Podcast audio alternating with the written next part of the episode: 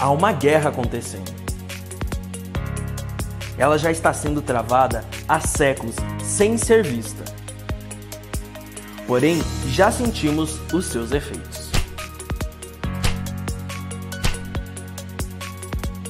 Ouça o que Deus diz. A mensagem é clara e não demora, pois já sabemos o fim da história.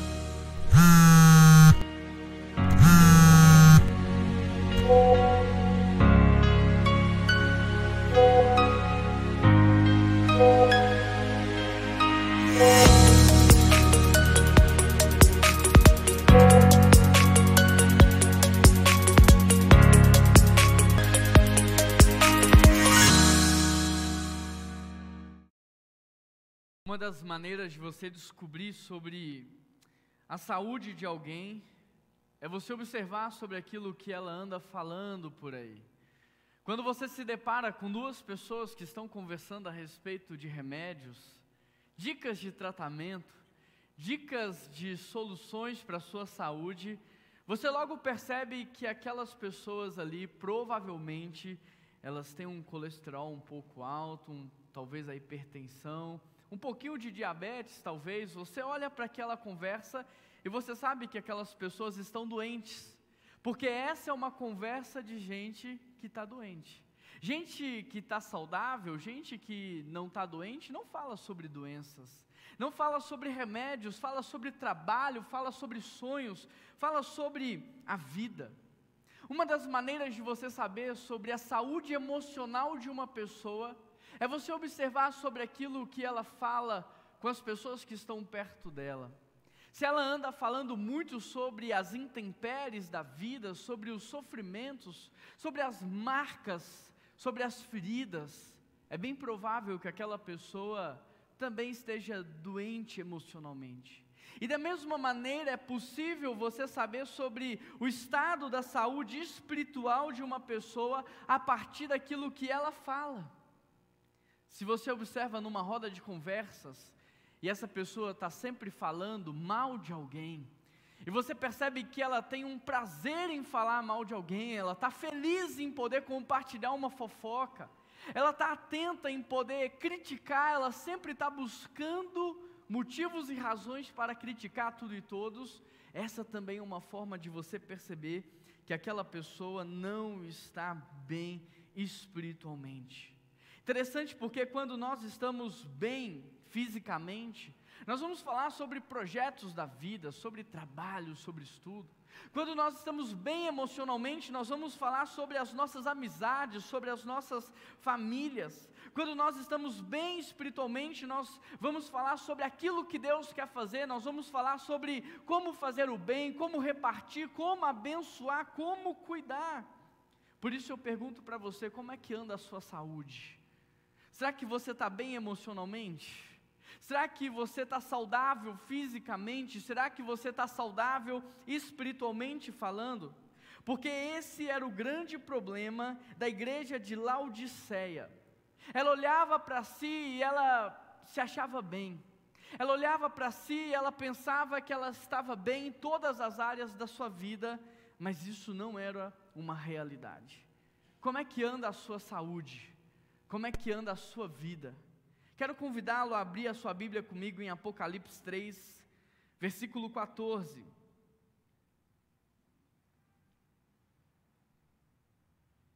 Apocalipse 3, verso 14. E hoje nós vamos falar sobre a igreja de Laodiceia. É o encerramento da nossa série. Essa é a última igreja que nós vamos estudar. E Deus tem uma mensagem muito especial para o seu coração. Quem achou diz, achei. Quem não encontrou diz, espera aí. Todo mundo achou? Sim? Então vamos ler juntos esse texto. Ao anjo da igreja em Laodiceia escreva: estas são as palavras do Amém, a testemunha fiel e verdadeira, o soberano da criação de Deus. Eu conheço as suas obras, sei que você não é frio e nem quente. Melhor seria se você fosse frio ou quente. Assim como você é morno, nem frio e nem quente, eu estou a ponto de vomitá-lo da minha boca. Você diz, estou rico, adquiri riquezas e não preciso de nada. Não reconhece, porém, que é miserável, digno de compaixão, pobre, cego e que está nu. Dou-lhe este conselho, compre de mim ouro refinado no fogo, e você se tornará? Compre roupas brancas e vistas para cobrir a sua vergonhosa nudez, e compre colírio para ungir os seus olhos e poder enxergar. Repreendo e disciplino aqueles que eu amo, por isso seja diligente e arrependa-se. Eis que estou à porta e bato, se alguém ouvir a minha voz e abrir a porta, eu entrarei e cearei com ele e ele comigo. Ao vencedor darei o direito de sentar-se comigo em meu trono, assim como eu também venci e sentei com meu Pai. Aquele que tem ouvidos, ouça o que o Espírito diz à igreja. Feche os seus olhos e peça a Deus para ministrar uma palavra ao seu coração. Você não veio aqui nessa manhã por um acaso. Deus tem algo para fazer na sua vida, Deus tem algo para fazer na sua história. Talvez hoje seja o dia daquela resposta que você tanto clama. Por isso peça a Deus que fale ao seu coração.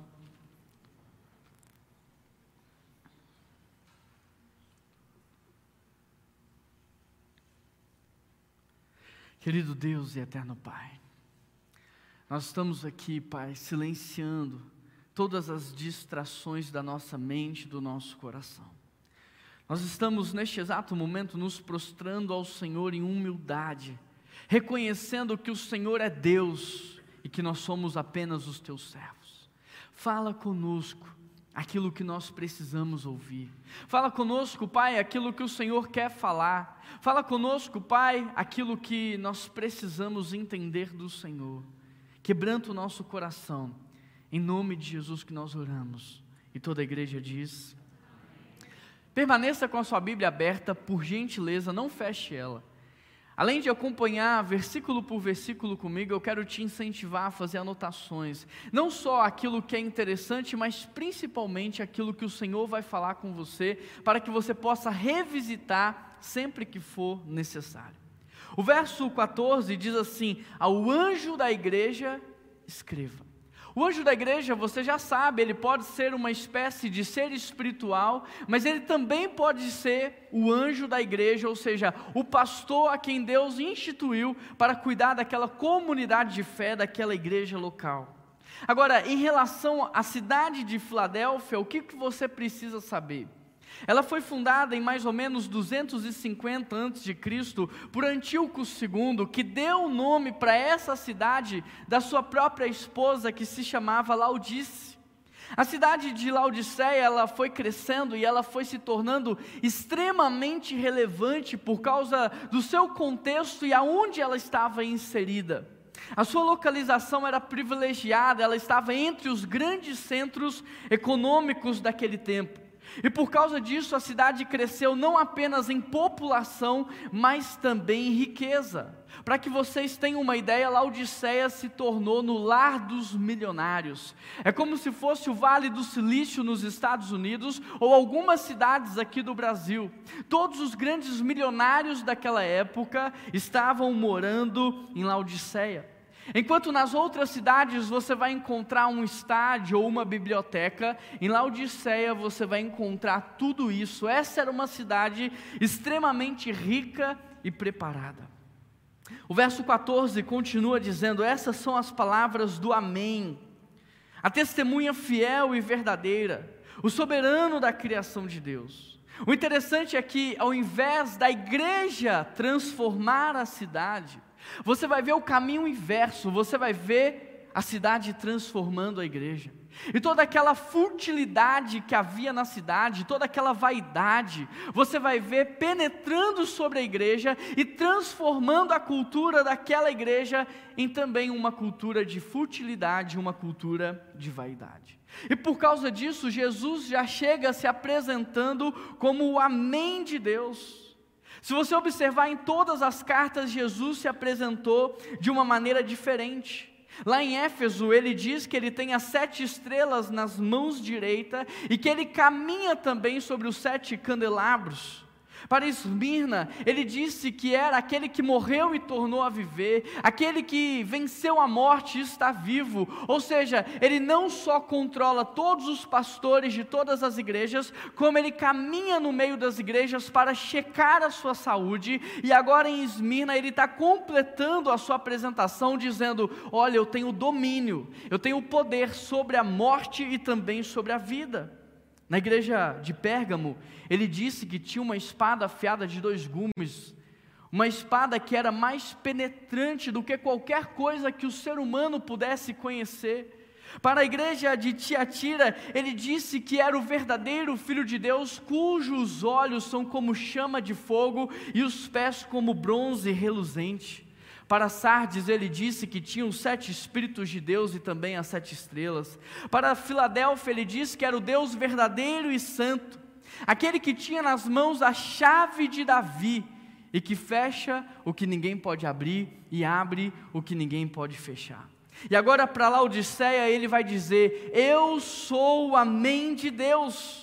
Eu sou o assim seja, eu sou a confirmação de todas as coisas, eu sou a validação da palavra, eu sou a confirmação da vontade do meu Pai, eu sou o meio divino pelo qual toda a humanidade é abençoada, eu sou o selo que garante a salvação, eu sou a palavra final do meu Pai, eu sou o amém de Deus.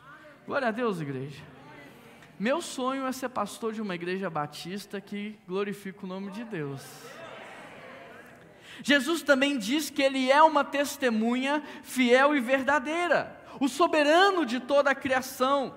Interessante, porque enquanto Satanás é uma testemunha contra a verdade de Deus, Jesus é uma testemunha fiel e verdadeira. Enquanto Satanás testemunhou de maneira mentirosa e enganou 1/3 dos anjos e os colocou em verdadeira rebelião, Jesus é uma testemunha fiel e verdadeira. Enquanto o anticristo vai se levantar e ele se tornará numa falsa testemunha para colocar a humanidade contra Deus e contra a igreja, Jesus é uma testemunha fiel e verdadeira. Como diz o meu amigo Paulo César Baruque, em uma das suas canções: eu conheci um grande amigo, ele é filho de Deus Pai, o seu nome é Jesus Cristo, e nele a gente pode confiar. Nele a gente pode confiar, Jesus, e é assim que Jesus está se apresentando: eu sou uma testemunha fiel e verdadeira, e digo mais, eu sou o soberano de toda a criação, eu sou o princípio e eu sou o fim, eu sou o alfa e eu sou o ômega, eu sou antes de tudo. Se você observar, Jesus é o iniciador da criação divina. Enquanto Satanás é originador do pecado, Jesus é conhecido por ser o início da vida eterna. Jesus é o exemplo da humanidade, é o exemplo de como se vive nessa terra, mas Jesus também é o exemplo de como nós viveremos ao longo de toda a eternidade. Ele é o início de como nós viveremos no céu. Ele é o primeiro filho. Ele é o início de tudo. Ele nos mostra como devemos viver aqui, mas também como viveremos na eternidade, na presença do Pai.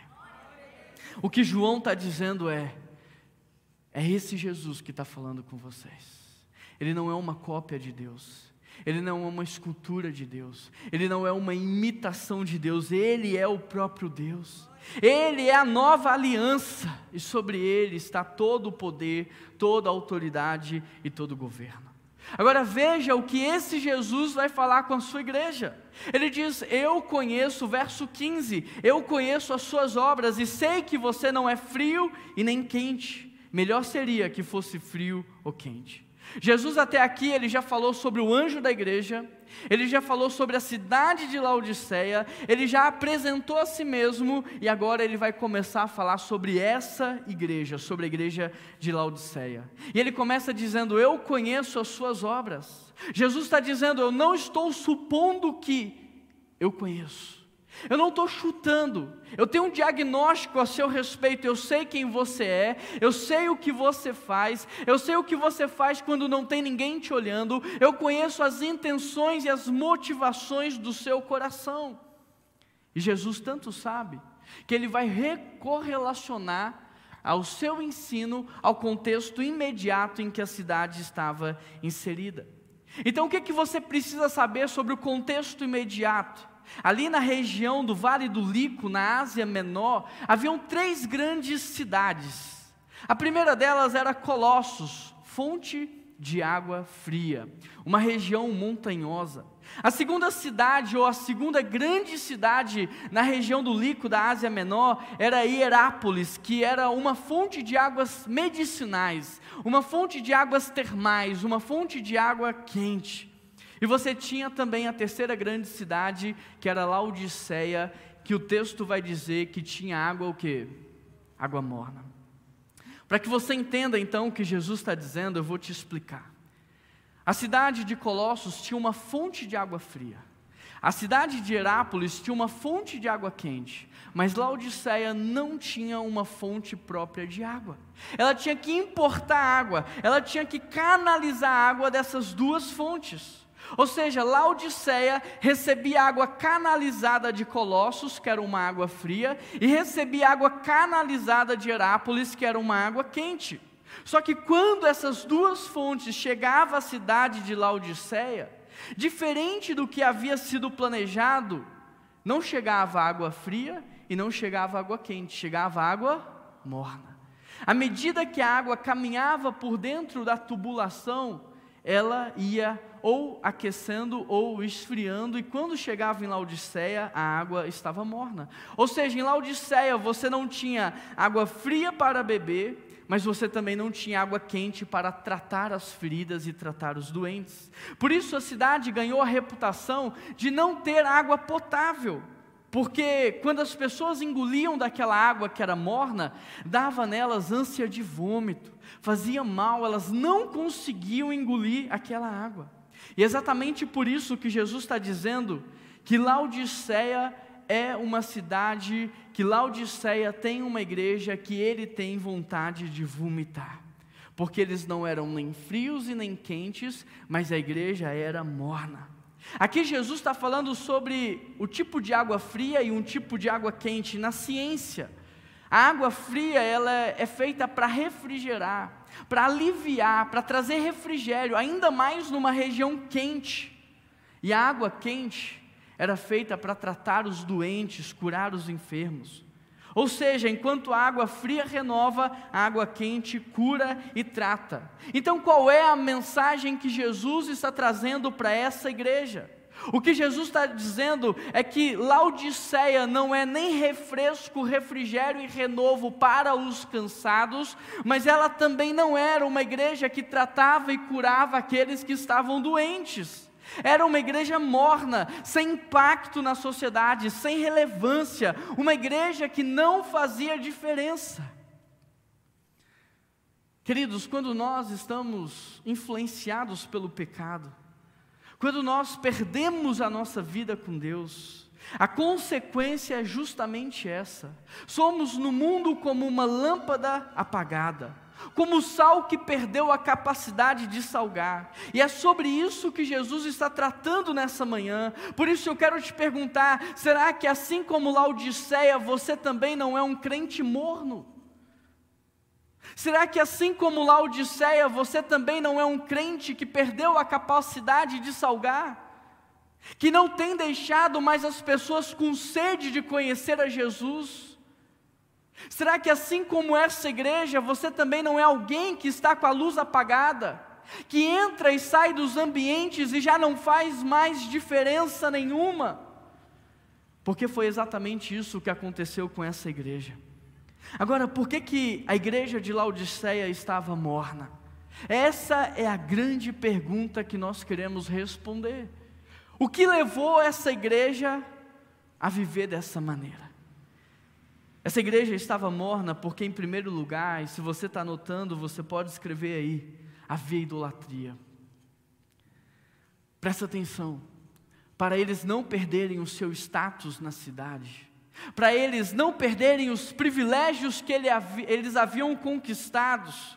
A igreja de Laodiceia começou a prestar culto ao imperador. Eles diziam: não, mas é apenas uma formalidade, nós não fazemos isso de coração, nós fazemos apenas para respeitar as formalidades que existem. Mas a verdade é que eles estavam negando a Cristo, por medo de perderem os seus tesouros na terra. E será que hoje nós não temos feito isso? Será que você não tem trocado Deus por outras questões, apenas para se manter aonde você está? Será que você não está negando a Cristo para não perder os seus privilégios? Para não correr o risco de ser perseguido, difamado? Será que você não é alguém que está trocando Jesus por qualquer outra coisa e dizendo que é apenas uma formalidade, que você não está fazendo isso de coração? Porque foi exatamente isso que aconteceu. Essa igreja, com medo de perder os privilégios, com medo de perder aquilo que havia conquistado, ela nega a Cristo e ela presta culto ao imperador. Agora, essa é a sétima igreja. E eu disse para vocês que ela representa, ou as igrejas representam, todos os tipos de igreja. Mas a sétima igreja também representa o último estágio da vida da igreja na terra. A sétima igreja fala sobre o último período que nós vamos viver aqui na terra. E o que aconteceu em Laodiceia é um prenúncio do que vai acontecer conosco em breve. O anticristo exigirá culto em troca de lealdade. O anticristo exigirá culto em troca de benefícios, em troca de privilégios, em troca do básico para você viver. E muitos vão dizer: não, é apenas uma formalidade. Mas o que você quer? Você quer que eu coloque tudo a perder, que a minha família passe por dificuldades? Muitos vão dizer: não, é apenas uma formalidade qualquer. Mas a verdade é que, se não estivermos preparados, negaremos a Cristo para não perder aquilo que julgamos ser importante. Você hoje está pronto para ser perseguido em nome de Jesus Cristo? Você hoje está pronto para perder o seu emprego, se necessário for, para não negociar as verdades do Evangelho? Você hoje está pronto para perder os seus privilégios e até mesmo o básico da sobrevivência por amor a Deus? Porque a igreja de Laodiceia não estava pronta e ela negou. Em segundo lugar, o que levou essa igreja a permanecer nesse estado é porque ela também permanecia no pecado.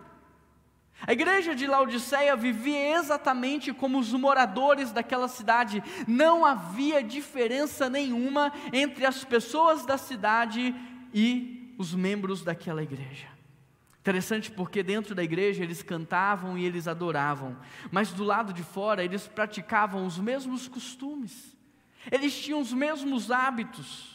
Dentro da igreja eles oravam e ofertavam, mas do lado de fora viviam entregues à imoralidade, aos prazeres da carne.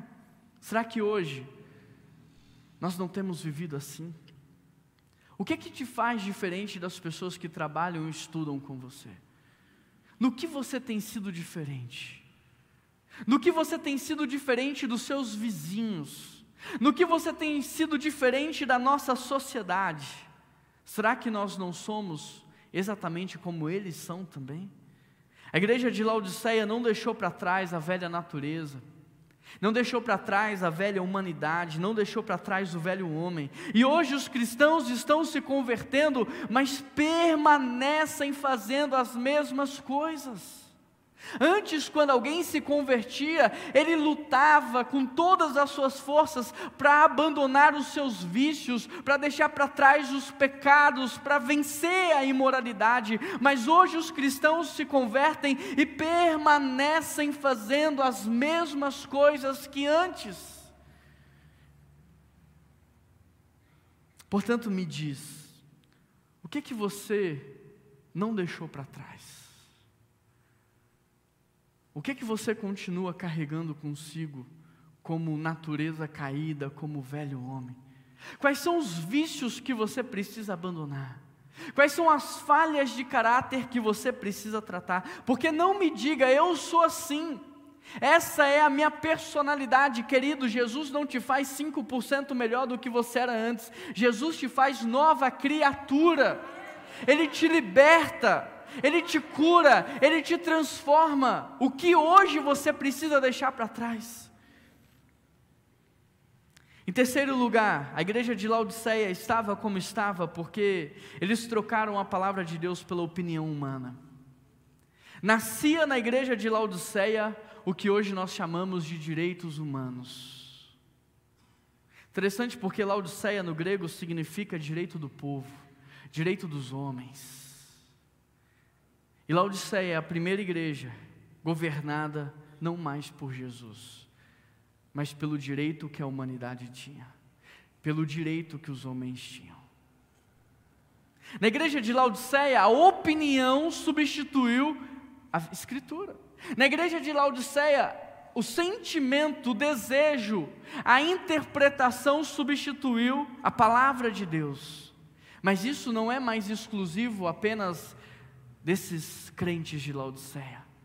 Infelizmente hoje isso entrou em todas as igrejas do século 21, hoje a palavra de Deus tem sido substituída pela interpretação e a opinião de estudiosos, é verdade ou não é?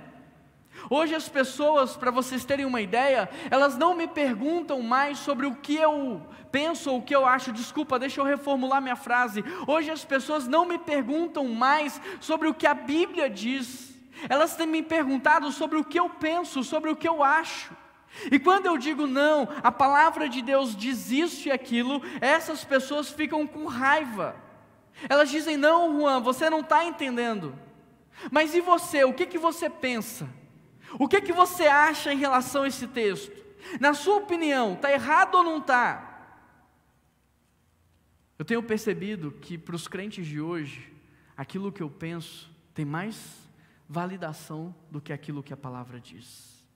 Fulano, a palavra diz que você tem que fazer isso e aquilo, mas o pastor fulano de tal disse que isso é uma questão de interpretação, e que não está errado não eu viver dessa maneira. Querido, ao que hoje você tem dado mais crédito, à opinião de homens ou aquilo que diz a palavra? Aos influenciadores, aos estudiosos do nosso tempo ou aquilo que diz a palavra? Você não precisa do pastor, você não precisa de um influenciador, você só precisa dessa palavra, sabe por quê? Porque esse é o único livro que você lê na presença do autor. Esse é o único livro que você pode recorrer diretamente ao Espírito Santo para te ajudar na interpretação dele. Por isso me diz quem é que está influenciando mais a sua vida, porque hoje nós vivemos em um tempo onde ao invés das mulheres darem crédito a Deus, a Jesus Cristo, ao Espírito Santo e à igreja, elas estão dando crédito ao movimento humano chamado feminismo. Ou seja, não foi Deus que criou a mulher, foi um movimento, né? Foi o movimento que te chamou à vida, não foi? Foi Ele que te formou perfeita como você é. Ao invés de darmos crédito a Deus e a sua palavra, a Jesus Cristo, ao Espírito Santo e à igreja, as mulheres estão dando crédito a um movimento humano que não defende elas, que só defende uma ideologia. Mulher, presta atenção, o feminismo ele não te defende. Quer ver uma coisa na prática? Experimente falar para uma feminista que você discorda de um dos pontos dessa ideologia, e você vai ver na hora o quanto você vai ser atacada. Eles não estão preocupados com vocês, eles estão preocupados com uma agenda por trás dessa ideologia. Quem sonhou com você foi o próprio Deus, foi Ele que deu palavras de ordem para que você viesse à existência.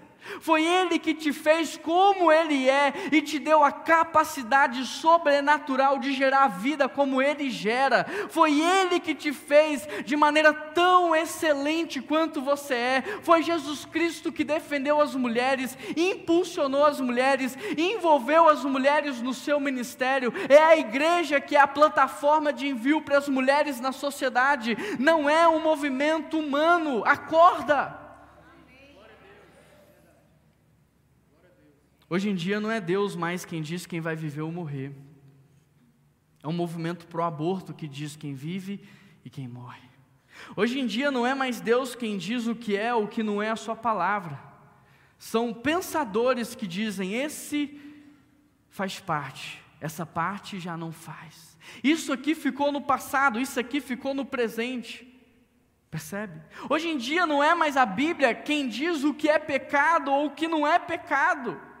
É o pecador que está dizendo, isso é pecado, isso não é pecado. E ele diz não de acordo com a palavra, mas de acordo com aquilo que ele quer viver e experimentar. Todas essas ideologias, para nós que somos cristãos, são baboseiras, são besteiras. Para quem tem revelação divina, para quem tem revelação do próprio Deus, para quem tem o Espírito Santo dentro de si, todas essas ideologias são contos infantis, são lendas. A gente não deveria dar crédito a nada disso. A gente pensa que promovendo esses discursos, que promovendo essas coisas, a gente está resolvendo os problemas do mundo. Você não sabe de nada. Quem cria as armas são as mesmas pessoas que criam as defesas. Porque eles precisam de ataque e defesa para te manter distraído, para te manter iludido.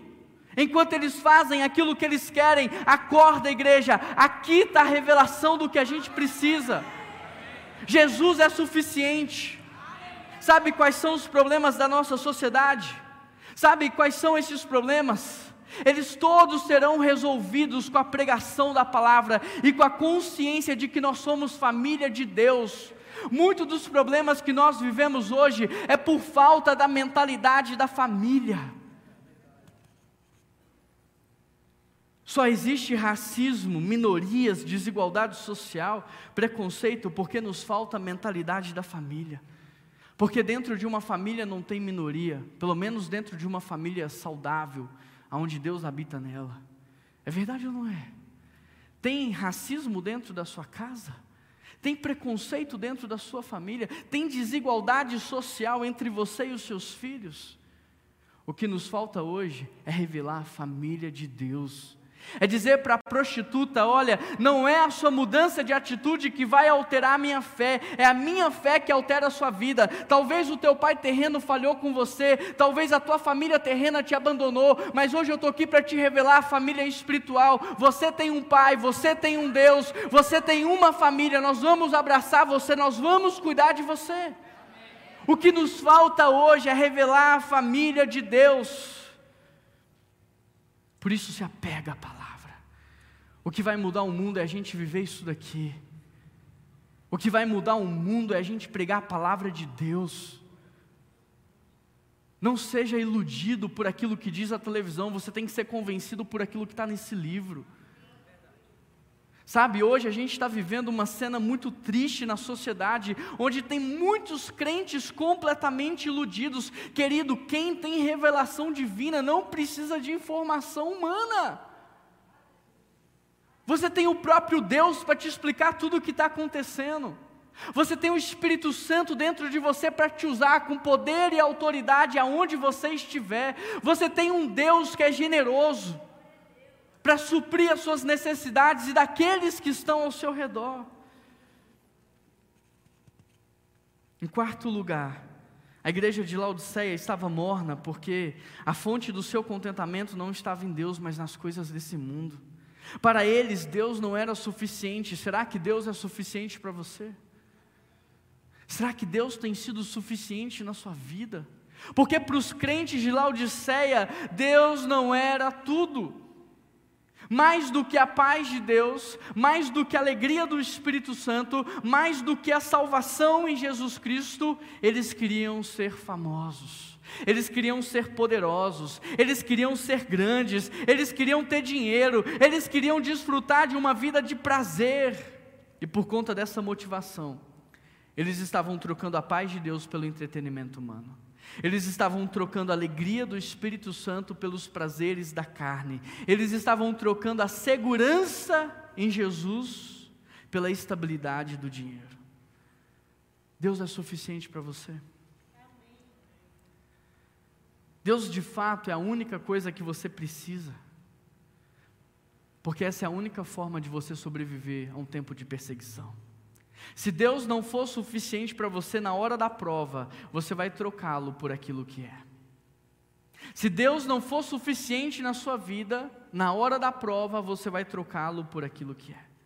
Da mesma forma que a igreja de Laodiceia negou a Cristo e fez culto ao imperador por medo de perder os seus privilégios, nós corremos o risco hoje de negarmos a Cristo e adorarmos o anticristo por medo de perder aquilo que nós temos tratado como tesouro. Qual é o seu tesouro hoje?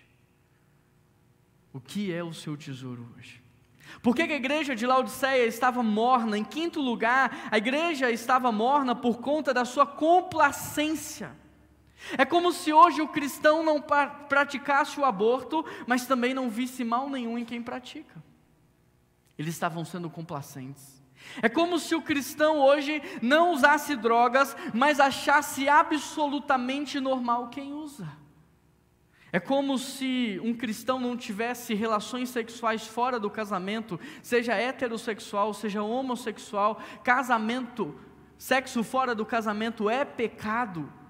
É como se a gente visse pessoas vivendo dessa maneira e não achasse isso um problema. Em resumo, a igreja de Laodiceia, ela não deixou se levar totalmente pelas falsas doutrinas, mas também não tinha amor à palavra. Em resumo, a igreja de Laodiceia não estava completamente entregue à imoralidade da carne, mas também não vivia uma vida de santidade. Não negava sua fé em Cristo, mas também não deixou de adorar o imperador. Não eram mesquinhos, mas também não eram generosos. Não eram preguiçosos, mas também não estavam morrendo pela causa do Evangelho. Não faziam mal, mas também não faziam bem. Não se diziam ateus, mas também não viviam como cristãs. Hoje seria como aqueles que frequentam a igreja, mas não assumem a responsabilidade. Não falta o culto, mas não presta atenção na mensagem. Não fica sentado na hora do louvor, mas também não canta para adorar. Gosta da pregação, mas não pratica. Entrega o dízimo, só que não faz por gratidão e honra. Serve na igreja, mas faz pelo status social. No final de semana é crente, mas de segunda a sexta, sabe-se lá o que essa pessoa é. Faz oração no domingo e até pede perdão, mas não muda, continua nos mesmos erros e pecados. Diz que o Evangelho tem poder para salvar, mas permanece pregando ideologias. Sabe tudo sobre o que significa a palavra amar, só não ama. Conhece todas as traduções da palavra perdão, só não exerce. Diz que ama a igreja, diz que ama Jesus, mas odeia a igreja. Diz que quer passar a eternidade no céu, mas não suporta a comunhão com seus irmãos. Talvez nunca houve um tempo onde as pessoas se entregassem tanto a Deus com meia lealdade.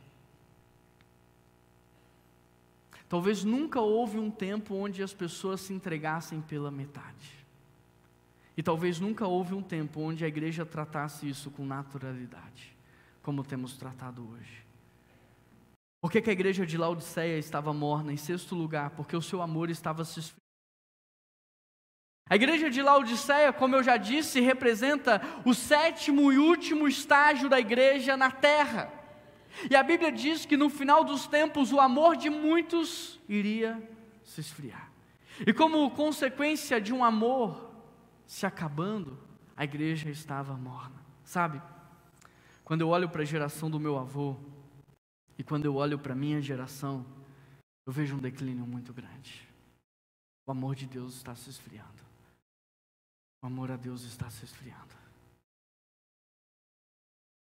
Quando eu olho para o nível de amor que o meu avô e a minha avó tinham a Deus, quando eu olho para o nível de entrega, de dedicação, de seriedade, de compromisso, e quando eu olho para a minha geração, eu vejo nitidamente o amor da igreja se esfriando. Agora presta atenção, porque a Bíblia diz que o amor de muitos, a Bíblia não diz que o amor de todos. Portanto, eu não quero fazer parte do muito, eu quero fazer parte do pouco. Eu não vou fazer parte, em nome de Jesus, dos muitos que se esfriaram, mas dos poucos que permaneceram fiel. Mas e você? E você? Porque quando você não decide, você já decidiu. Quando você não se posiciona, é porque você já está posicionado. Só que o muro é do diabo. Qual que é a sua posição hoje? Que tipo de cristão você quer ser? Que tipo de história você quer que contem a seu respeito? Que tipo de legado você vai deixar? Porque a igreja de Laodiceia estava morna, simples, por causa da idolatria no seu coração, por causa da permanência no pecado, por terem substituído a palavra de Deus pelos direitos humanos, por falta de contentamento em Deus, pela complacência dos erros na sociedade e por falta de amor. Verso 16. Quem está comigo? Assim, porque você é morno, nem frio e nem quente, eu estou a ponto de vomitá-lo da minha boca.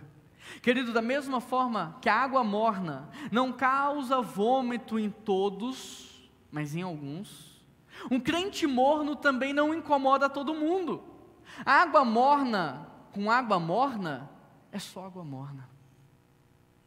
Agora, um crente de verdade, Paulo diz, eu sinto dores de parto.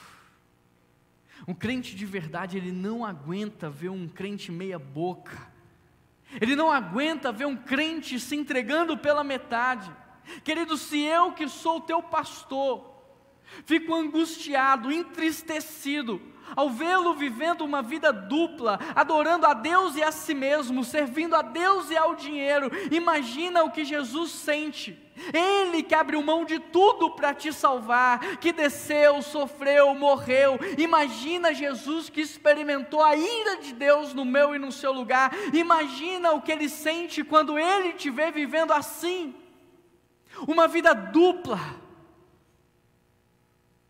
É por isso que ele diz, eu tenho vontade de vomitá-los.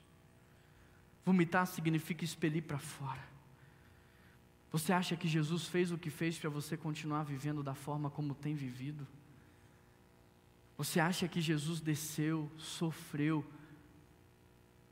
passou por tudo o que passou, se colocou naquela cruz, experimentou a ira de Deus, entregou o seu espírito para você continuar vivendo uma vida dupla? Continuar se enganando? Para você continuar se entregando aos prazeres carnais? Você acha que todos os apóstolos morreram como morreram, apedrejados, crucificados de ponta cabeça?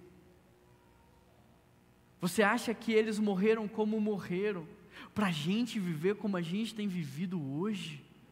Você acha que a Bíblia foi escrita com tanto sacrifício, por mais de 40 homens, para que nós a tratássemos da maneira como temos tratado? Você acha mesmo que Deus está feliz com o comportamento da sua igreja? Você acha mesmo que Jesus está feliz com o tipo de vida que você tem levado, entregando para Ele as sobras de tudo o que você tem? Se fosse para viver assim, era melhor nunca ter levantado a sua mão no dia do apelo.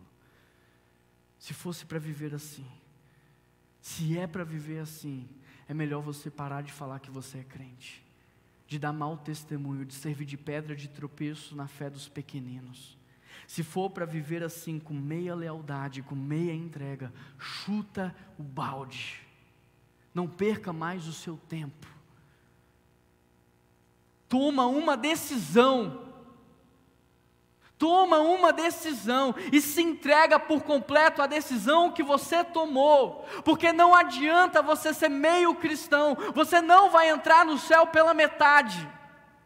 Não adianta você ser meio evangélico, não adianta você ter o seu nome escrito no livro de membros da Primeira Igreja Batista de BH e não ter o seu nome escrito no livro da vida. Não adianta você andar bonito e cheiroso, mas estar podre por dentro. Não adianta você falar uma coisa e viver outra. Não adianta você ter uma vida dupla.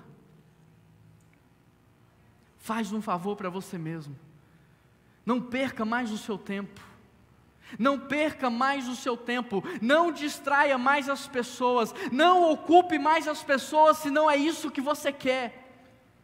Toma uma decisão, assume a responsabilidade, se joga de cabeça naquilo que você acredita, naquilo que você quer. Só não vive meia boca, só não se entrega pela metade, só não brinca de ser crente, só não brinca com o nome de Deus, só não brinca com o Evangelho, não brinca com a palavra.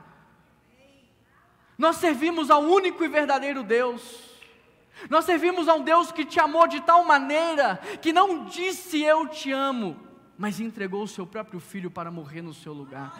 Deus nunca fez nada meia boca para você, Deus nunca te entregou as sobras de nada, Deus nunca fez pouca coisa ou pouco caso da sua história e da sua vida. Como é que você pode continuar a viver dessa maneira? Jesus, ao longo de todo o seu ministério, ele não apenas denunciou a hipocrisia dos cristãos, como abominou esse tipo de conduta.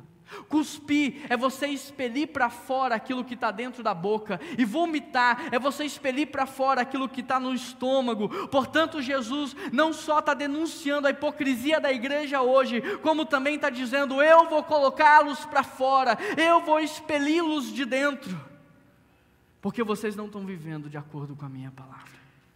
É muito pesado pensar que muitos serão rejeitados com extremo desgosto, mas essa é a verdade, por mais difícil que seja de ouvi-la. Muitos pensam que no dia do juízo final Jesus vai entender, muitos pensam que Jesus vai aceitar, muitos pensam que Jesus vai tolerar, mas Ele não vai. Sabe por quê? Porque tudo que Ele podia fazer para salvar a sua vida, tudo que Ele podia fazer para transformar a sua vida, Ele fez. E você só não está vivendo uma vida nova porque você não quer. Ele te amou de tal maneira, Ele deu o seu Filho por você, Ele enviou o Espírito Santo para te auxiliar. Você só não está vivendo o novo porque você não quer. O plano da redenção de Deus é perfeito, ou você acha que não? Você acha que faltou alguma coisa da parte de Deus? Você acha que Jesus não fez o papel dele de maneira perfeita? Você acha que o Espírito Santo não tem poder? O que está acontecendo com você? O que está acontecendo? Tudo que Deus podia fazer, Ele fez, Ele está fazendo, Ele tem feito. Como que você pode pensar que Ele vai entender? Vai entender o quê? Qual que vai ser a sua desculpa? Era mais forte do que eu? A Bíblia diz: maior é o que está em vós do que o que está no mundo. Qual vai ser a sua desculpa? Você não teve tempo? Ele vai dizer: você só não teve, foi prioridade. Qual vai ser a sua desculpa para Ele? Portanto, como descobrir se nós somos mornos ou não? Verso 17, Jesus nos ensina. Verso 17, você diz: estou rico, adquiri riquezas e não preciso de nada, mas não reconhece, porém, que é miserável, digno de compaixão, pobre, cego e que está nu. A primeira característica de alguém que está morno é a cegueira espiritual. Na cabeça dele, todo mundo precisa dessa palavra, mas ele não. Todo mundo está indo mal, mas ele está indo bem, e é por isso que ele não precisa de ajuda, porque ele está cego. A segunda característica de alguém que está morno é contar vantagens. Como ele está cego, como ele não se enxerga, como ele acha que está melhor do que os outros, ele fala mais de si, ele conta mais vantagem, ele conta muita coisa que ele faz e fez. Verso 17, você diz: eu estou rico, eu adquiri riquezas e não preciso de nada. Será que esse não tem sido o teor da sua fala? Eu estou bem, está tudo certo, estou conseguindo caminhar, estou conseguindo fazer as coisas. Agora veja o que Jesus diz: você não reconhece, você não está rico, você é miserável. Você está dizendo que adquiriu riquezas, você é digno de compaixão. Você está dizendo que não precisa de nada, você é pobre, cego e nu. A cegueira espiritual é uma grande tragédia. É uma grande tragédia, porque ela nos impede de ser restaurado. O incrédulo, ele pode até ser conquistado, convencido e convertido, mas me diz, igreja, o que é que a gente faz com um crente morno que se acha bom? O que a gente pode fazer com ele?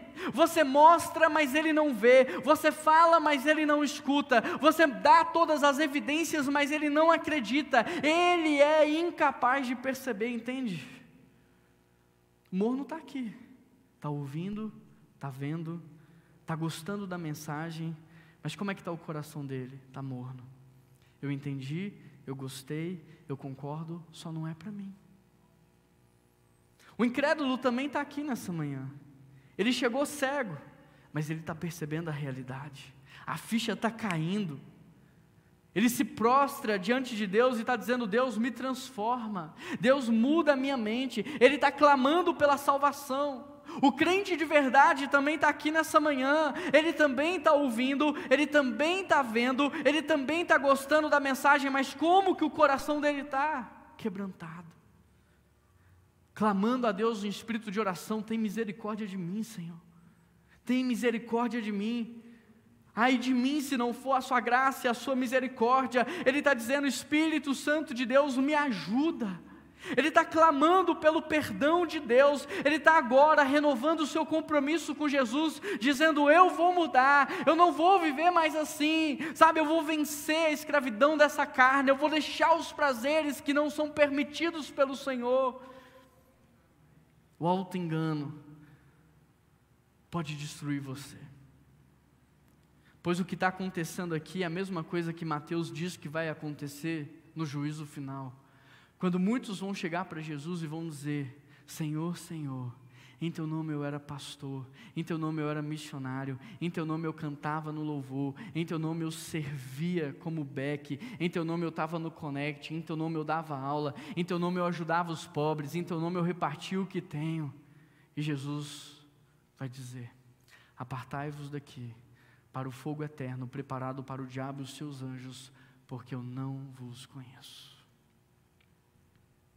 O auto-engano levou esses crentes a pensarem que eram salvos apenas pelo fato de estarem dentro da igreja, servindo, mas não conseguiram perceber que eles não eram. Os crentes de Laodiceia se achavam bons demais para serem lançados no inferno. E quantos de nós não pensamos isso?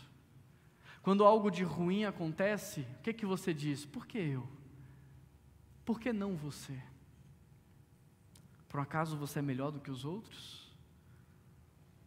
Os crentes de Laodiceia se achavam bons demais para entrar no inferno, mas não conseguiram perceber que eles também eram maus demais para entrarem no céu sem o perdão de Jesus. O auto-engano te faz pensar que você é bom demais, mas não te mostra o quanto você precisa de Deus. A igreja estava se considerando rica, mas era pobre, miserável. E tudo isso estava acontecendo porque a igreja de Laodiceia não se media com base na palavra, ela se media com base na comparação. A igreja de Laodiceia não se comparava com Deus, ela se comparava com o mundo. E perto do mundo ela estava bem, mas diante de Deus ela estava mal. E hoje não é muito diferente, porque a gente não se mede mais na palavra, a gente não lê a palavra como um espelho, a gente se mede se comparando com os outros. Então eu que sou pastor, eu olho para outros pastores e me comparo com eles. Se eu oro um pouquinho mais, se eu jejuo um pouquinho mais, então eu estou arrebentando a boca do balão. É assim que a gente faz. A gente está se comparando com o mundo, só que como o parâmetro é muito baixo, porque você está 1% acima, você acha que você está arrebentando a boca do balão. Mas o que é 1% a mais quando a sua nota fica 11 e o padrão de Deus é 100? Deus não vai abaixar a régua só porque a maioria está abaixo da média. Jesus não veio para abaixar a régua, Ele veio para subir. No Antigo Testamento, se você caísse em adultério, você estava em pecado e você arcaria com sérias consequências. No Novo Testamento, se você olhou e desejou no seu coração, você já adulterou. Jesus não baixou o padrão, Ele subiu o padrão. A graça não é barata, a graça é didática. Ela nos salva como presente, mas ela nos ensina a viver. Ela nos salva, mas ela nos ensina a viver de maneira íntegra e irrepreensível. Portanto, sabe o que está nos faltando hoje? Consciência de quem somos, discernimento espiritual do que nós estamos fazendo e arrependimento. A igreja de Laodiceia, ela enfrentou a tragédia de não ser o que ela pensou ser, e quantos de nós não estamos assim hoje? Às vezes a gente pensa que tem o dom do ensino. Vejo muitas pessoas me procurando e dizendo: eu quero ensinar, eu tenho o dom do ensino. Aí você vai ver a pessoa ensinar, você não consegue entender nada. Tem muitas pessoas que dizem que cantam e querem cantar, mas quando a pessoa canta até te dói. Tem muitas pessoas dizendo que são grandes líderes, mas não tem resultado. As pessoas estão cegas. E não é só uma cegueira espiritual, a cegueira tomou conta de tudo. Elas estão achando que o casamento está indo muito bem, que ela é um grande marido ou uma grande esposa, mas o casamento está indo por água abaixo, ela não está conseguindo perceber. Ela está dizendo: eu sou um bom pai, uma boa mãe, mas os filhos estão crescendo longe de Deus, distantes de Deus, e ela não está conseguindo perceber. Tem gente que acha que é muito espiritual, mas não tem fruto nenhum. Não tem evidência nenhuma. O auto-engano é uma tragédia. Por isso, prefira 1000 vezes a verdade que te liberta do que a mentira que te mata. Verso 17, você diz: eu estou rico, adquiri riquezas, não preciso de nada. Não reconhece que é miserável, digno de compaixão, pobre, cego e que está nu. O interessante é que a cidade de Laodiceia tinha um grande centro bancário e financeiro. Era uma das cidades mais ricas daquele tempo, mas Jesus está dizendo: você é pobre. Laodiceia tinha uma fábrica de tecido, ela produziu uma lã extremamente rara e famosa, mas Jesus está dizendo: você está nu. Laodiceia tinha um centro médico, e eles produziram o melhor colírio que existiu naquele tempo, um colírio milagroso, e Jesus está dizendo: vocês estão cegos. A cidade recebia água fria e água quente. Jesus está dizendo: vocês são mornos. A situação deles era tão complicada que Jesus descreve essa igreja como uma pessoa. Eu queria que você imaginasse essa pessoa nua, pobre, suja, miserável, digna de compaixão e cega. O pior é que enquanto Jesus está dizendo: é assim que você está, ela não estava acreditando. Ela se via no espelho completamente diferente. A igreja de Laodiceia tem aquilo que nós chamamos de anorexia espiritual. Ela se via diferente da verdadeira realidade. E Jesus começa dizendo: você diz que é, e termina dizendo: mas não reconhece que.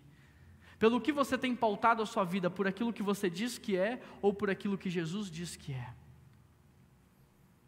Como é que você vê a saúde do seu casamento? Por aquilo que você está dizendo, ou por aquilo que Jesus está mostrando? Como é que você está avaliando a sua espiritualidade? Se comparando com os outros, ou a partir de uma relação com Deus? Já parou para pensar que muitas coisas que você fala a teu respeito podem não ser coerentes com aquilo que Jesus pensa? Já parou para refletir sobre a maneira como Jesus está te enxergando? Porque eu vejo você daqui de cima louvando a Deus, prestando atenção na mensagem, anotando, entregando o seu dízimo, a sua oferta com fidelidade, e eu glorifico a Deus pela sua vida, mas Deus está aqui, e Ele também está vendo você na hora da mensagem com um pensamento longe, se auto-justificando, aliviando a sua culpa. Deus está aqui vendo você louvando, e percebendo a discrepância entre aquilo que você diz e aquilo que você faz. Deus está aqui vendo você orando, pedindo perdão para Ele, mas Ele também está lá no seu amanhã, e Ele sabe o que você vai fazer. Será que Ele está se alegrando com esse padrão de vida? A igreja de Laodiceia era rica em presunção, mas pobre na graça e no arrependimento. De forma que a igreja de Laodiceia, ela até conseguiu conquistar o que ela queria ter, dinheiro, fama e poder, mas não percebeu que ela estava perdendo aquilo que ela precisava para viver. Tem muita gente que passa a vida inteira tentando conquistar dinheiro, fama e poder, mas chega no final da vida e só lá percebe que ela perdeu tudo o que era mais importante. Chegou sozinha, casamento destruído, os filhos distantes, sem saúde, sem vida com Deus, vai deixar uma herança que vai ser destruída com o tempo, mas não deixou um legado para permanecer para a eternidade. Agora, Jesus querendo nos ajudar, igreja, olha o que ele diz no verso 19: dou-lhes um conselho, compre de mim ouro refinado no fogo e você se tornará rico, compre de mim roupas brancas e vista-se para cobrir da vergonhosa nudez, e compre colírio para ungir os seus olhos e poder enxergar. Repreendo e disciplino aqueles que amo, por isso se arrependa, seja diligente e se arrependa.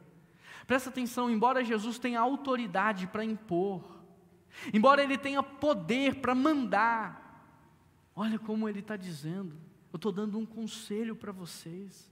Ele não está impondo, Ele está convidando você a refletir, a meditar e a se arrepender. E mesmo que Laodiceia fosse extremamente rica, Jesus está dizendo: compre de mim o ouro refinado e você vai ser rico de verdade. O que Jesus está dizendo é que todas as riquezas da terra são como o dinheirinho do banco imobiliário. Interessante, porque tem muita gente se achando grande com uma riqueza de mentira. Já viu uma criança quando está com o dinheirinho do banco imobiliário e ela acha que pode comprar e fazer muita coisa?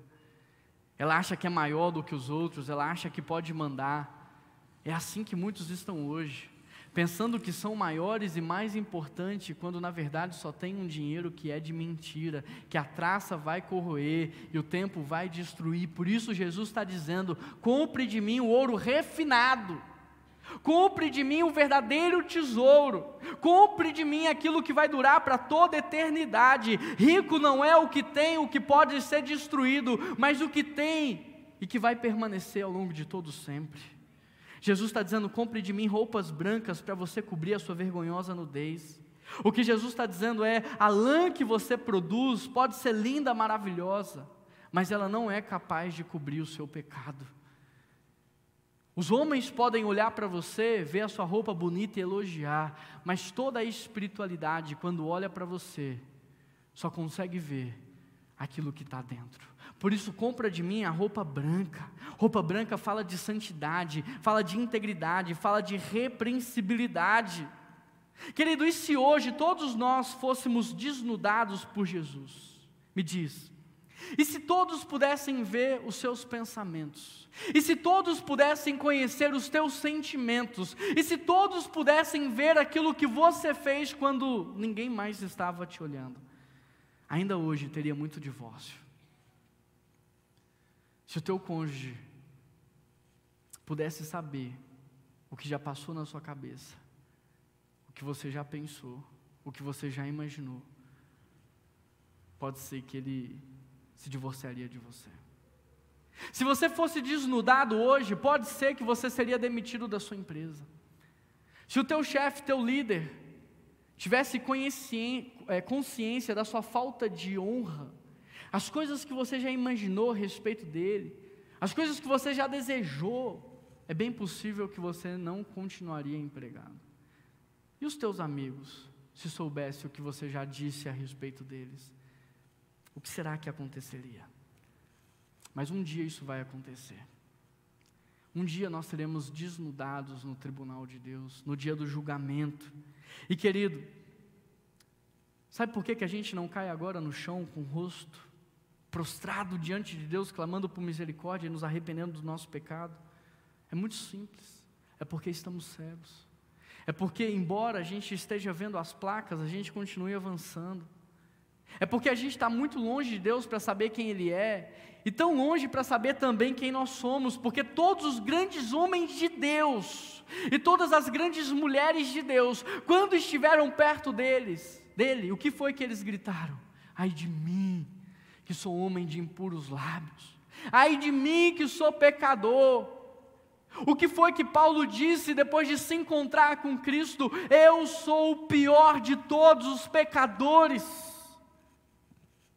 O que nos impede de cair no chão, de nos arrepender de verdade, é a nossa cegueira espiritual.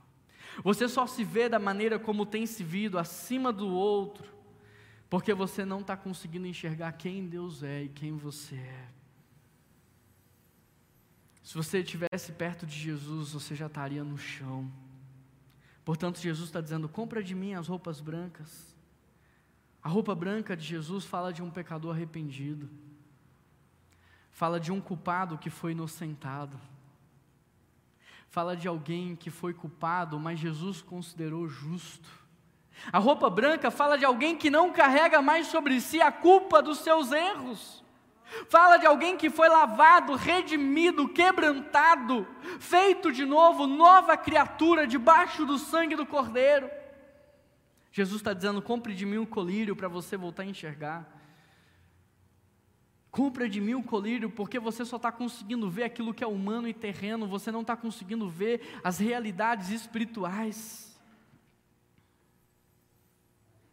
Jesus diz: eu repreendo e disciplino aquele que ama. Eu só consigo concluir uma coisa: essa igreja é muito amada por Deus. Como essa igreja, como a Primeira Igreja Batista de Belo Horizonte é amada por Deus, porque Ele diz: eu disciplino e repreendo quem eu amo. Quanto nós temos sido repreendidos e disciplinados, expressa o tamanho do amor que Deus tem por nós. Nós vivemos num tempo de tanta superficialidade que nós pensamos que os nossos amigos são aqueles que nos chamam para comer uma pizza, são aqueles que massageiam o nosso ego, são aqueles que dizem que nós somos uma estrela, que estamos sempre certos. Mas Jesus diz: ninguém tem maior amor do que aquele amigo que dá a vida em favor do outro.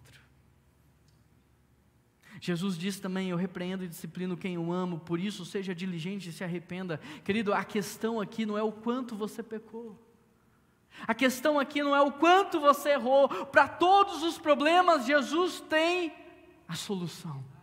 Ele tem o ouro para o pobre, Ele tem colírio para o cego, e Ele tem veste branca para o pecador. E tudo isso você não compra com dinheiro, tudo isso você não compra com a sua atitude de bonzinho. Tudo isso você compra com arrependimento. Tudo isso você compra pedindo perdão a Deus. Quero chamar a banda aqui à frente. Eu quero que você imagine uma cena comigo. Imagina que hoje você recebeu a notícia de que você vai morrer em um mês. É apenas uma suposição. Imagina que você descobriu também que, além de morrer fisicamente, você vai passar a sua eternidade inteira no inferno, sofrendo. Agora imagine que está faltando 20 dias para você morrer, e você descobriu que existe uma pessoa no mundo que tem como lhe dar a entrada no reino dos céus, que tem como lhe dar o passaporte para entrar na eternidade e permanecer ao lado de Deus para todo sempre, sem fome, sem dor, sem tristeza, só com alegria, festa. Agora imagine que existam poucas vagas e elas estão sendo leiloadas. Cada pessoa no mundo pode fazer apenas uma oferta para conseguir uma vaga. Quanto que você estaria disposto a ofertar?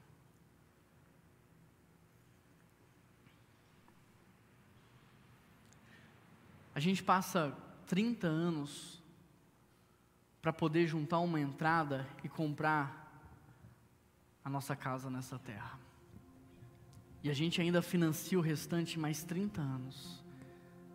Você gasta mais ou menos 60 anos da sua vida para pagar um lar para você nesse lugar. Quanto que você estaria disposto para pagar para ter um lar no céu, ao lado de Deus, no paraíso, sem nunca mais ter falta de nada? Sabe quanto que eu pagaria? Tudo que eu tenho, tudo o que eu tenho. Se eu sou capaz de pegar grande parte do meu salário, viver com um restinho para pagar uma casa para eu morar nessa terra, imagina o que eu não faria se eu tivesse que pagar para entrar no céu. Por isso eu tenho uma boa notícia para te dar. Uma vez que a morte é certa, e uma vez que todos nós já nascemos condenados ao inferno, também existe só uma forma de entrar no céu. E hoje eu estou aqui para te dizer que você não vai ter que ir ao encontro dessa pessoa, porque hoje ela já veio ao encontro de você. E eu estou aqui para te dizer que você não vai precisar fazer nenhuma oferta para Ele, porque Ele já fez uma oferta por você. E sabe como foi que Ele garantiu o seu passe, a sua entrada? Ele garantiu não dando muito, Ele garantiu dando tudo. Ele pagou tudo. Não tem ninguém que pode fazer uma oferta maior do que a oferta dele, porque Ele deu tudo. E hoje Ele está aqui dizendo: eis que estou à porta e bato. Versículo 20: se alguém ouvir a minha voz e abrir a porta, eu entrarei e cearei com ele. Da mesma forma que Jesus bateu a porta da igreja de Laodiceia, Ele bate na porta da PIBBH. Ele tem poder e autoridade para hoje arrombar o seu coração, mas Ele não faz, porque Ele não quer que você se relacione com Ele por obrigação. Ele não quer que você leia a palavra por obrigação. Ele não quer que você siga o caminho dele por obrigação. Ele não quer que você oferte por obrigação. Ele não quer que você entre no céu por obrigação. Por isso Ele está batendo a porta do seu coração. E Ele está perguntando: você consegue ouvir? Você consegue ver? Você consegue perceber? Tem alguém aqui nessa manhã ouvindo a voz de Deus? Tem alguém aqui nessa manhã percebendo o que Ele está fazendo?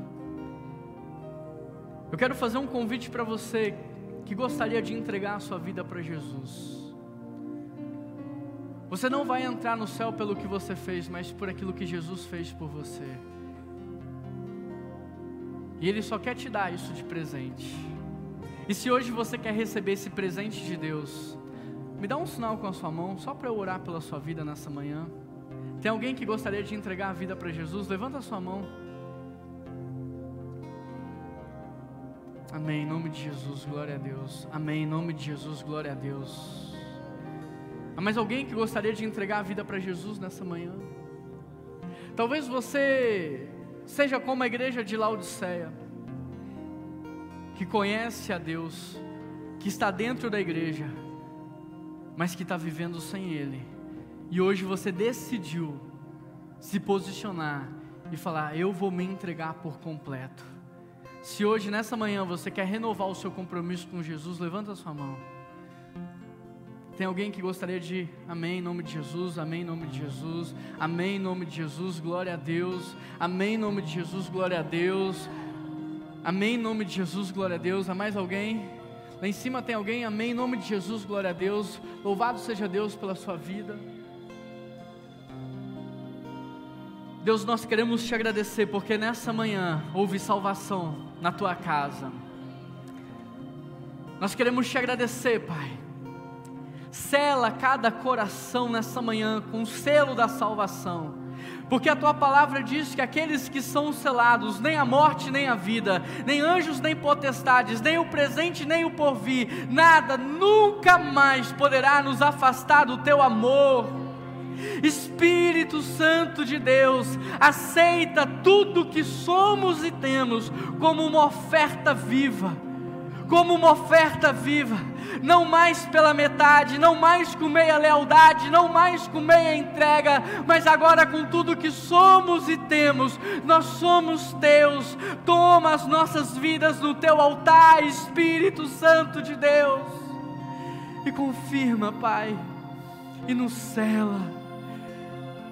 Fortalece aqueles que estão cansados, levanta aqueles que estão abatidos, renova aqueles que são oprimidos, liberta aqueles que estão escravizados, cura aqueles que estão enfermos, salva aqueles que estão perdidos. Completa nessa manhã a tua obra na nossa igreja. Essa é a última carta, esse é o último estágio.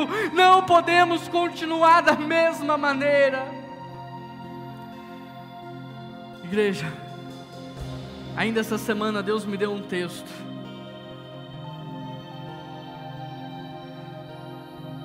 eu relutei muito para lê-lo nessa manhã para vocês, porque ele é muito forte, e eu me senti extremamente constrangido enquanto escrevia. Eu pensei em mandar, eu pensei em pedir alguém para ler, eu pensei em gravar, mas Deus não deixou. E é como se essa fosse uma carta de Deus para a nossa comunidade. Todas as outras eram, mas essa tem a ver com o que a gente já viveu, com a nossa história e com o que a gente vai viver. Olá, Primeira Igreja Batista de Belo Horizonte. Embora você tenha completado 110 anos, eu ainda me lembro de quando você era apenas um sonho. Eu me lembro do dia em que inspirei homens e mulheres a gerar vocês no pensamento deles. Eu me lembro do dia que eu coloquei vocês no coração deles, e assim eles, motivados por aquilo que eu mostrei, eles fizeram de tudo, eles se sacrificaram por completo, eles se entregaram. E num alto nível de dedicação nasceu então o que hoje é conhecida como Primeira Igreja Batista de Belo Horizonte, uma família cheia de esperança. É tão lindo ver e olhar vocês prontos hoje. É tão lindo ver e olhar pronto aquilo que um dia foi apenas um sonho. Eu confesso, eu amo ver a forma como vocês são reconhecidos na sociedade, como uma família, porque isso tem tudo a ver com o que eu estou fazendo desde a antiguidade. Você, mais do que uma instituição religiosa, representa a minha família na terra, a noiva do meu filho e a morada do meu Espírito Santo. Como eu amo você! Como eu amo você, Primeira Igreja! Como pai, eu os vi crescer. Como pai, eu os vi amadurecer e gerar vidas. Como pai, meu coração transbordava de alegria todas as vezes que vocês se reuniam no meu nome e juntos me adoravam e me honravam, como uma família faz. Como pai, eu amei vê-los crescer e se multiplicar na cidade através de outras igrejas. Como pai, eu os vi crescer e influenciar uma nação. Agora eu sinto que ao longo do tempo o seu amor se esfriou, que a sua entrega está diminuindo. Eu percebo nitidamente que a gratidão foi embora, e que de filhos obedientes e submissos à minha palavra, vocês se tornaram independentes, e de filhos quebrantados e humildes, vocês se tornaram orgulhosos. E daquele relacionamento de intimidade que tínhamos, houve uma grande separação. Nas últimas décadas foi como se nós nunca tivéssemos nos conhecido. Era como se fôssemos estranhos. Era como se não fosse mais real tudo o que vivemos. Parecia que você não era mais parte de mim e eu também não era parte de vocês. E tudo isso só foi piorando. Você permitiu que lobos se infiltrassem no meio do rebanho. E vocês, distraídos com as ofertas que eles traziam, deu espaço. Você, Primeira Igreja Batista de Belo Horizonte, deixou que eles causassem discórdias no meio de vós, que eles colocassem uns contra os outros. Você permitiu que falsos mestres ensinassem heresias. Você deixou que pessoas enviadas por Satanás colocassem as ovelhas contra o anjo da igreja que eu havia estabelecido no meio de vós. Você permitiu que os pastores nas quais eu coloquei fossem rechaçados, afrontados, desprezados. E como consequência dessa rebeldia, a Primeira Igreja Batista de Belo Horizonte rachou. Foi triste ver você perdendo a sua autoridade na sociedade. Foi triste ver a influência se acabar. Meu coração sangrou tanto ao ver a sua luz sendo apagada. Será que você pode me dizer quantas divisões houve na história de vocês? Será que você é capaz de mensurar quanta desonra ao meu nome? Quantas dissensões, quantos rachas? A quem vocês acham que estavam servindo quando, motivados por orgulho, soberba e vaidade, promoveram intrigas e desunião? Hoje eu quero que vocês saibam, eu não me alegro com nenhuma das igrejas que nasceram como fruto da rebeldia de vós.